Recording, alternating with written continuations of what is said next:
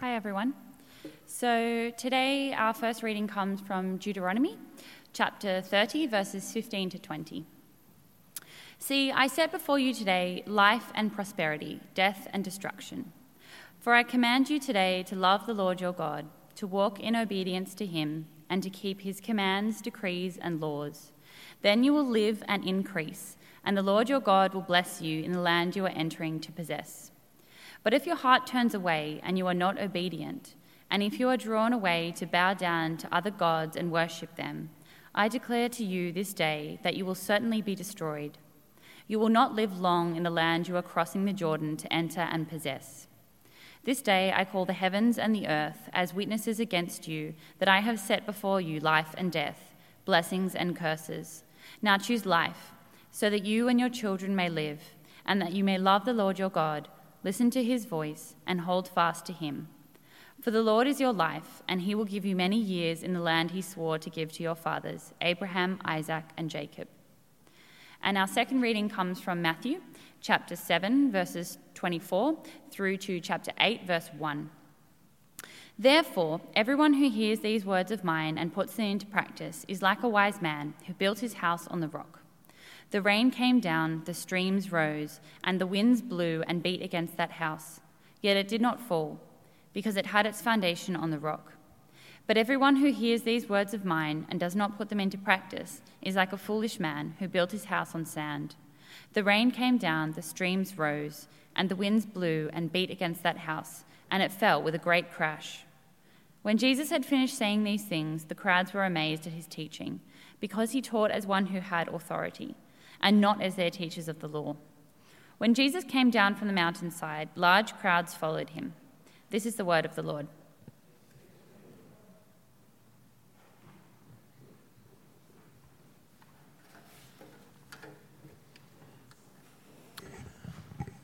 Well, good afternoon. It's nice to see you. My name is Rowan. Uh, extend my welcome to, to Chris's. Uh, I am the assistant minister here at the Garrison Church. It's my privilege to open uh, this section of the scriptures with you this afternoon. This is our final sermon in the series of the Sermon on the Mount. Uh, seven weeks ago, we began with uh, Matthew 5, where Jesus ascends the mountain uh, with some followers behind him, and he began to teach them. And today we see he descends the mountain. In many ways, there's echoes here from the Old Testament. The passage that was read to us from Deuteronomy is where Moses ascended the mountain, Mount Sinai, to receive the law, and he descends uh, and speaks to the people about what God's will is for them. And he, and he uses those words, now choose life, uh, to the people of Israel in the Old Testament.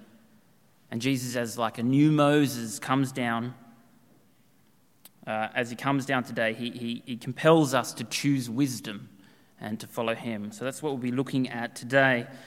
Uh, but as, as we begin, I just want us to reflect briefly. Uh, there was an article this week in ABC Online that was titled, Without the Resources of the Past, We Are Lost in the Present. And in the article, uh, the author poses this question. He says, Life is too complicated to just muddle our way through. Still, muddle through is what most of us manage to do. The crucial question is what resources do we have to help us through life's overwhelming hurly burly? What resources do we have to help us through life's overwhelming hurly burly? Uh, or we could say today, storms uh, as we look at this passage. See, it's, it's so easy to be distracted, and this is what the author of this article draws on. He says, We're so distracted from moments of reflection. Uh, and that's so easy to be distracted from these questions, particularly in our world, which is increasingly on demand. We never have to sit in our own thoughts and silence, uh, particularly in the instant gratification of one click consumerism uh, the enforced busyness of our world and, and all the, distractedness, the, the, this distractedness that comes, it inhibits us from, from genuine reflection. Well, in these words today, Jesus says this Therefore, anyone who hears these words of mine and puts them into practice is like the wise man who built his house on a rock. Jesus is offering us a way. Uh, this is the voice from the past that we are to listen to, to consider how we can make our way through life's storms, through life's overwhelming hurly burly. But as we saw last week, uh, this way of Jesus is not easy. Last week it was described as a narrow gate. And so, as we look at this sermon's teaching as a reflection on the whole, and then this particular teaching of what we was read just to us then, uh, we, we see a picture that Jesus presents before us. And not an easy picture, but it's a picture that promises wisdom and life, flourishing and blessedness. And so, we have a moment today in the midst of our distracting world to reflect, an opportunity to consider Jesus' words if we have ears to hear. So, I encourage you to tune in, even turn the phone off. I dare you. And let's sit with the invitation and challenge of, of these verses. We're going to follow through uh, these verses looking at them under three headings two realities of life, two ways of life, and two ways to respond. Well, Jesus begins by speaking of two realities to life, and it's a reality that exists, uh, these two realities exist for everyone, no matter what your background or age or uh, stage of life. Uh, these two realities exist for us. And the first one is this is that everyone is building their lives on something. Everyone is building their lives on something. Everyone has a foundation, a philosophy of life or a moral base, a place where we find meaning. It shapes what we love, what we value, what we pursue, uh, what we consider the happy or the good life to be. Now, it's true that we might not be aware of it, uh, what it exactly is, but we all have a foundation because everyone is, is building their lives on, on something. Uh, we lived in the north of England in a, uh, a terrace. It was a, an old Victorian terrace. And given the age of the property, there was not a, a straight wall in the house. I remember when we got our, our bathroom decorated, uh, the guy, the plumber, lined up the taps and he's like, I can put them here. This is square. And it kind of looked on an angle like this. And he was like, I think it's better to go with our eye. And we went with our eye. Uh, but that was the nature of the properties in the sense that they're, they're that old that the properties sink. And that's not a problem if they have a good foundation. And so, what one would do if you bought a property is you had to get an inspection. It was a prerequisite for the loan, which establishes whether the foundation is, is secure. It's, it's something we do that's just common sense. But often we, we live our lives and never question the foundation that we are building upon. But Jesus calls us to consider that today. Now, there are moments in our lives, aren't there, where, where we do stop and consider that foundation question. It might be as some of us are having kids and we're kind of thinking about, well, what kinds of things do I want to pass on to my children? Or it might be as you um, transition out from the world of your, your parents' view of the world and you're trying to establish what you think and how you see the world. Or it might be that there's difficult life events that have come up, or perhaps even a pandemic that stop us and pause us to think about our foundations, what it is we are building on. And so Jesus here causes us to pause and to consider that question. But the second reality is this Everyone will have a storm in life that will put your foundation to the test. Everyone will have a storm in life that will put your foundation to the test. It's not so matter, much a case of, of if that will happen, but, but when that will happen. Storms here, particularly in this passage, have been interpreted two main ways. Uh, storms here are seen as the, the, trials and tough times of life. That, that interpretation goes all the way back to Augustine in the fourth century. Uh, but it's also, there's a sense in which, drawing on Old Testament imagery, that, that storms here is, is the picture of the future judgment day of God, God's wrath in, in the future. Trials and tough times, all this, this future oriented storm of God's judgment. But in a sense, as we read this passage, we, we can say that it, that it is both. They're not mutually exclusive. However, the former anticipates the later. Uh, one author put it this way storms of life, storms of life are like the dress rehearsal of the final storm. Because reality is, in our lives, we all experience storms. We experience hardship. We experience loss. We have tough seasons. Uh, we, we have that sense of, of brokenness, both within ourselves, uh, but also externally as well. And when storms hit, they make us confront the question of what, what we are building our lives upon. What's really important to us? What do I value? Do I have the right foundations? Are they sufficient to withstand life's storms? Are they sufficient for me to stand before God? They're the two realities. Everyone is building their lives on something. And secondly, a storm is coming, or perhaps has come, that will put your foundation to the test. So, given those two realities, Jesus then helps us to see well, there's two ways in which we can live in this world and live our lives. Two ways of life. Uh, last week, we, we saw Rob um, gave a great sermon. If you haven't listened to it, I encourage you to go back and have a listen. But he speaks there the, and draws attention to the way in which Jesus presents us with two ways. Uh, last week, it was the narrow gate or the wide gate. Um, the wide gate is easy to walk, but the narrow gate is hard. And Jesus is seeking to compel us to, to follow the narrow way. Uh, and then he spoke about good and, and bad fruit that will be shown by the fruit that we produce. Well, this week we, we introduced two men who build their house on two different foundations. Uh, and they're, they're, they're, like black and, and white in the sense that they're, they're completely different. One's sand and one is, is rock. But appearances can be deceiving. See, the two houses that they might build on these foundations could look exactly the same. The materials might be the same. But what is different between them is determined by what the house is built upon. Just as last week, appearances can be deceptive. The overly religious, the scribes and the Pharisees described here in Matthew's Gospel, look the part but actually, Jesus describes them as hypocrites. They produce bad fruit. So, one's life might look the part, but it could be built on a flimsy foundation.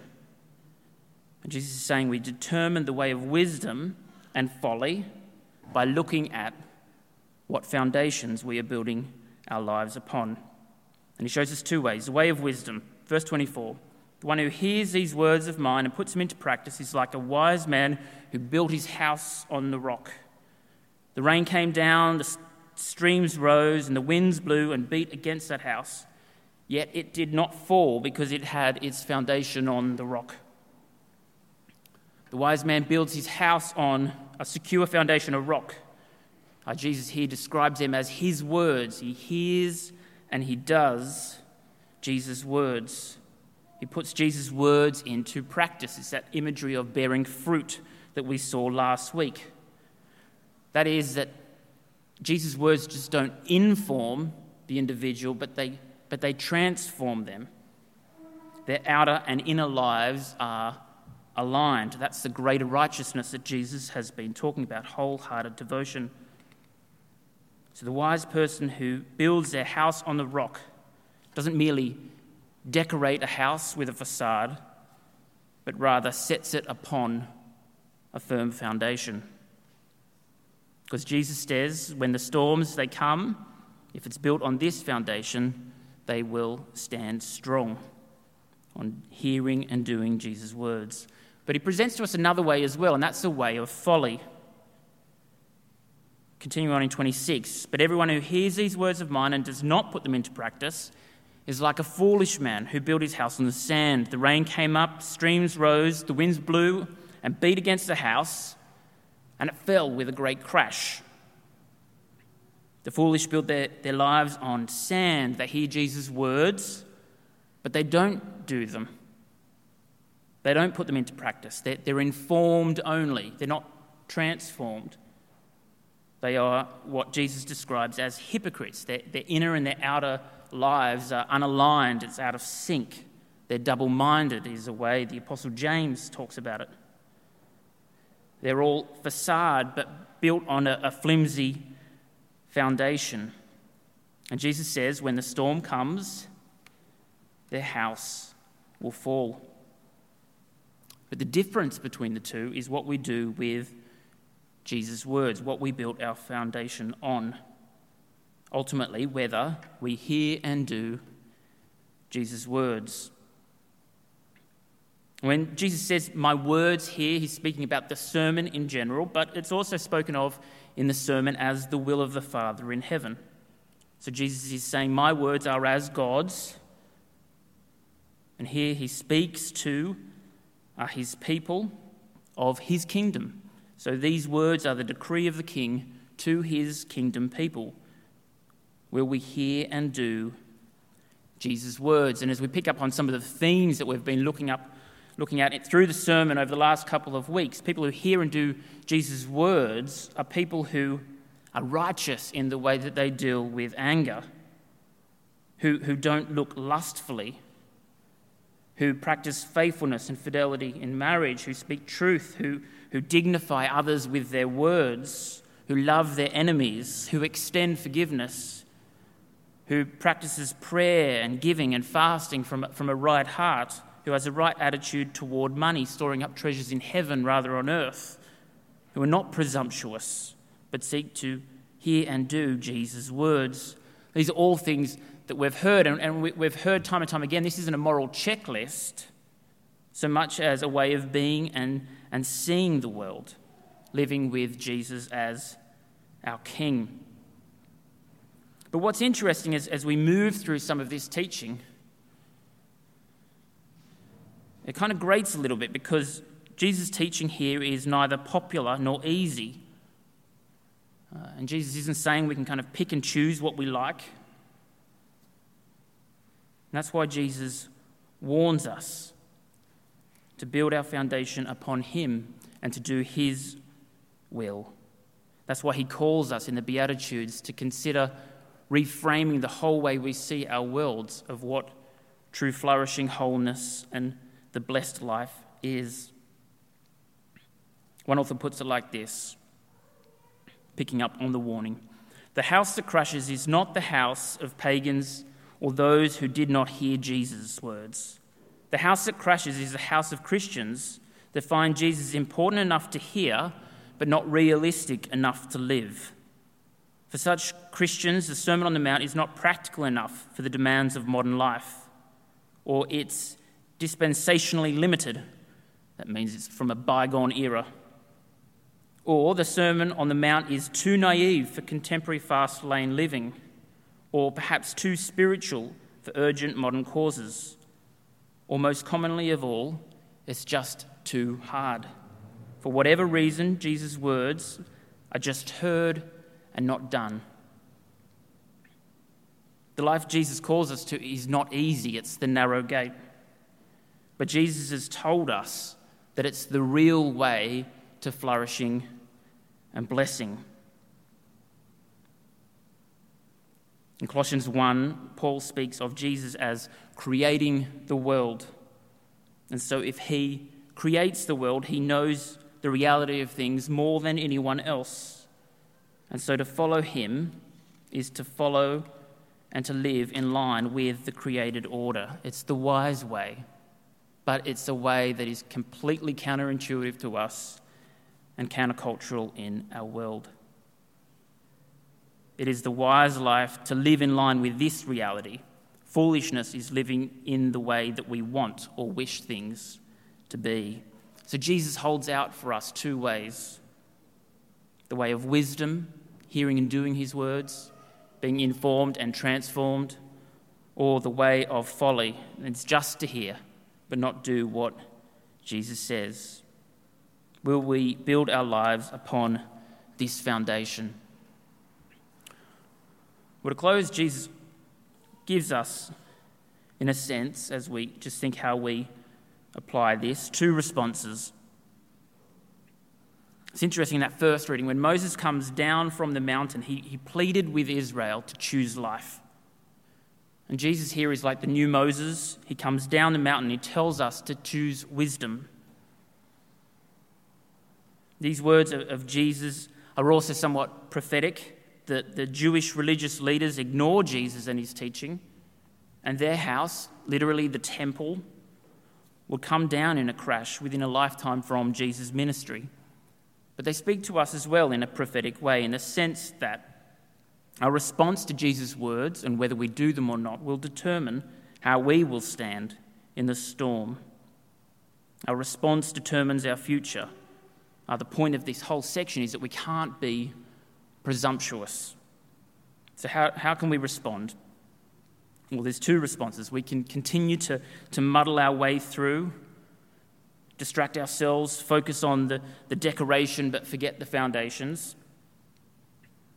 Uh, that's the, the wide gate and the easy way. Or we can attend to the deep practice of relaying the foundation upon the rock. We can hear Jesus' words and, and put them into practice. We can pursue that greater righteousness of syncing our inner and our outer lives. But make no mistake, this is, this is the hard way but it's the way of wisdom, and Jesus promises us it's the way to wholeness and flourishing. So there's a sense in which this story is there to help us to choose wisdom. Now, that may mean for some of us we need to dig up the foundations and let Jesus lay a new one, that we might see and be in the world the way that Jesus teaches and not the way that we might see or our world might tell us to see the reality of things. But the good news is that He promises us by His Spirit to, to be at work within us. He, he calls us in this sermon to plead with Him, to ask, seek, and knock. He gives us His Spirit to convict us and comfort us and sustain us. He gives us the guidance of, of His Word. For God is at work in us by His Spirit, helping us to see the goodness of Jesus' way and helping us to live it. And He's secured the means by which we can in His death and resurrection. But it does require something of us. We're not completely passive in this process either. It requires discipline in two kind of ways. It, it requires discipline to start doing certain things and to potentially stop doing certain things. It's a discipline to, to, con- to continue to, to see the importance of meeting together and to, to sitting under His word, to encourage one another. It's a continual discipline of attending to His word as we seek to hear His voice as He speaks to us and to be transformed so that we see the world the way He calls us to. It's the discipline of saying the Lord's Prayer so that our desires are aligned with, with His. These are what have been traditionally called the means of grace. It cultivates hearing and doing God's word. You could call them rhythms of grace, ways in which we can seek to hear and do God's word and to remind us the Spirit's work within us to change us and to conform us into the likeness of Jesus. But it also means that we might need to stop doing certain things. This might start with the discipline of confession Perhaps, uh, perhaps a sin has been, been sucking the spiritual life out of you. Well, Jesus is calling us to align our inner and our outer lives together. And so, as we look back at the teaching that we've looked at, it may mean addressing the, the porn habit, it may mean considering marriage, it may mean coming off social media to control the online tongue or, or to placate bitterness that we might experience, it may mean extending kindness and forgiveness to our enemy. It might mean not being so overly concerned with the material, but pleading with God to seek treasures in heaven. It may mean all matter of things, but these are all the disciplines of laying a foundation on Christ. But it may mean we need to stop doing some things. And can I encourage you just to, to speak with someone about this? Have a, have a meaningful conversation with someone or in your community group. to be thinking about how we might start doing certain things and stop doing certain things so that we hear and, and do what God calls us to do. But there's a sense in which wisdom comes in the doing. See, sometimes desire comes before the doing. Other times we do and wait for the desire to catch up. But each require discipline. And Jesus calls us here to put his words into practice. But the beauty about the word practice is that it has connotations of process. The expectation isn't that we're finished products, but rather God, by His Spirit, is working within us. In Philippians, He who began a good work in you will bring it through to completion.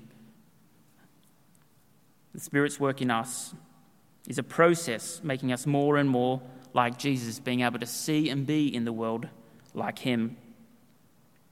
And that's good news. So, for instance, if I, if I went outside today and planned to run a marathon, it wouldn't happen. But I can run five kilometres, and then in time, as I build that up, I can grow. And the Spirit's work in us is making us more like Jesus. God promises to be aligning our inner and our outer selves, but we're not passive.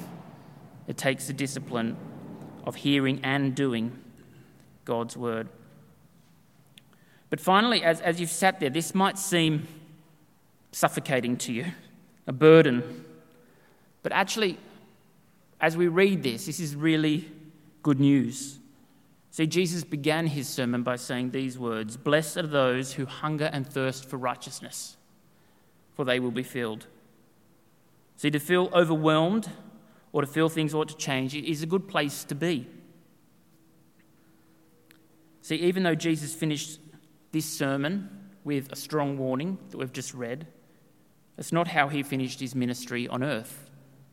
Jesus came down the mountain, and as we read the pages of the gospel, we see that after coming down from the mountain, he heals the sick, he forgives the sinful, and eventually he carries a cross, which will be our cross, so that we can die to sin and live for him. He died and was buried and rose again in order that we might be counted righteous in him. Don Carson writes Christianity is not simply a moralistic religion of high ideals, but it also presents a crucified yet risen Saviour who forgives those who repent and then gives them life to grow to meet those ideals. Well, as we conclude, we began with that quote Life is too complicated just to muddle our way through. The challenge of today is what foundation are we building our lives upon? Is it secure enough to withstand the storms of life and future judgment? On offer in Jesus is a way through the overwhelming hurly-burly of life, a way of wisdom that leads to wholeness and flourishing.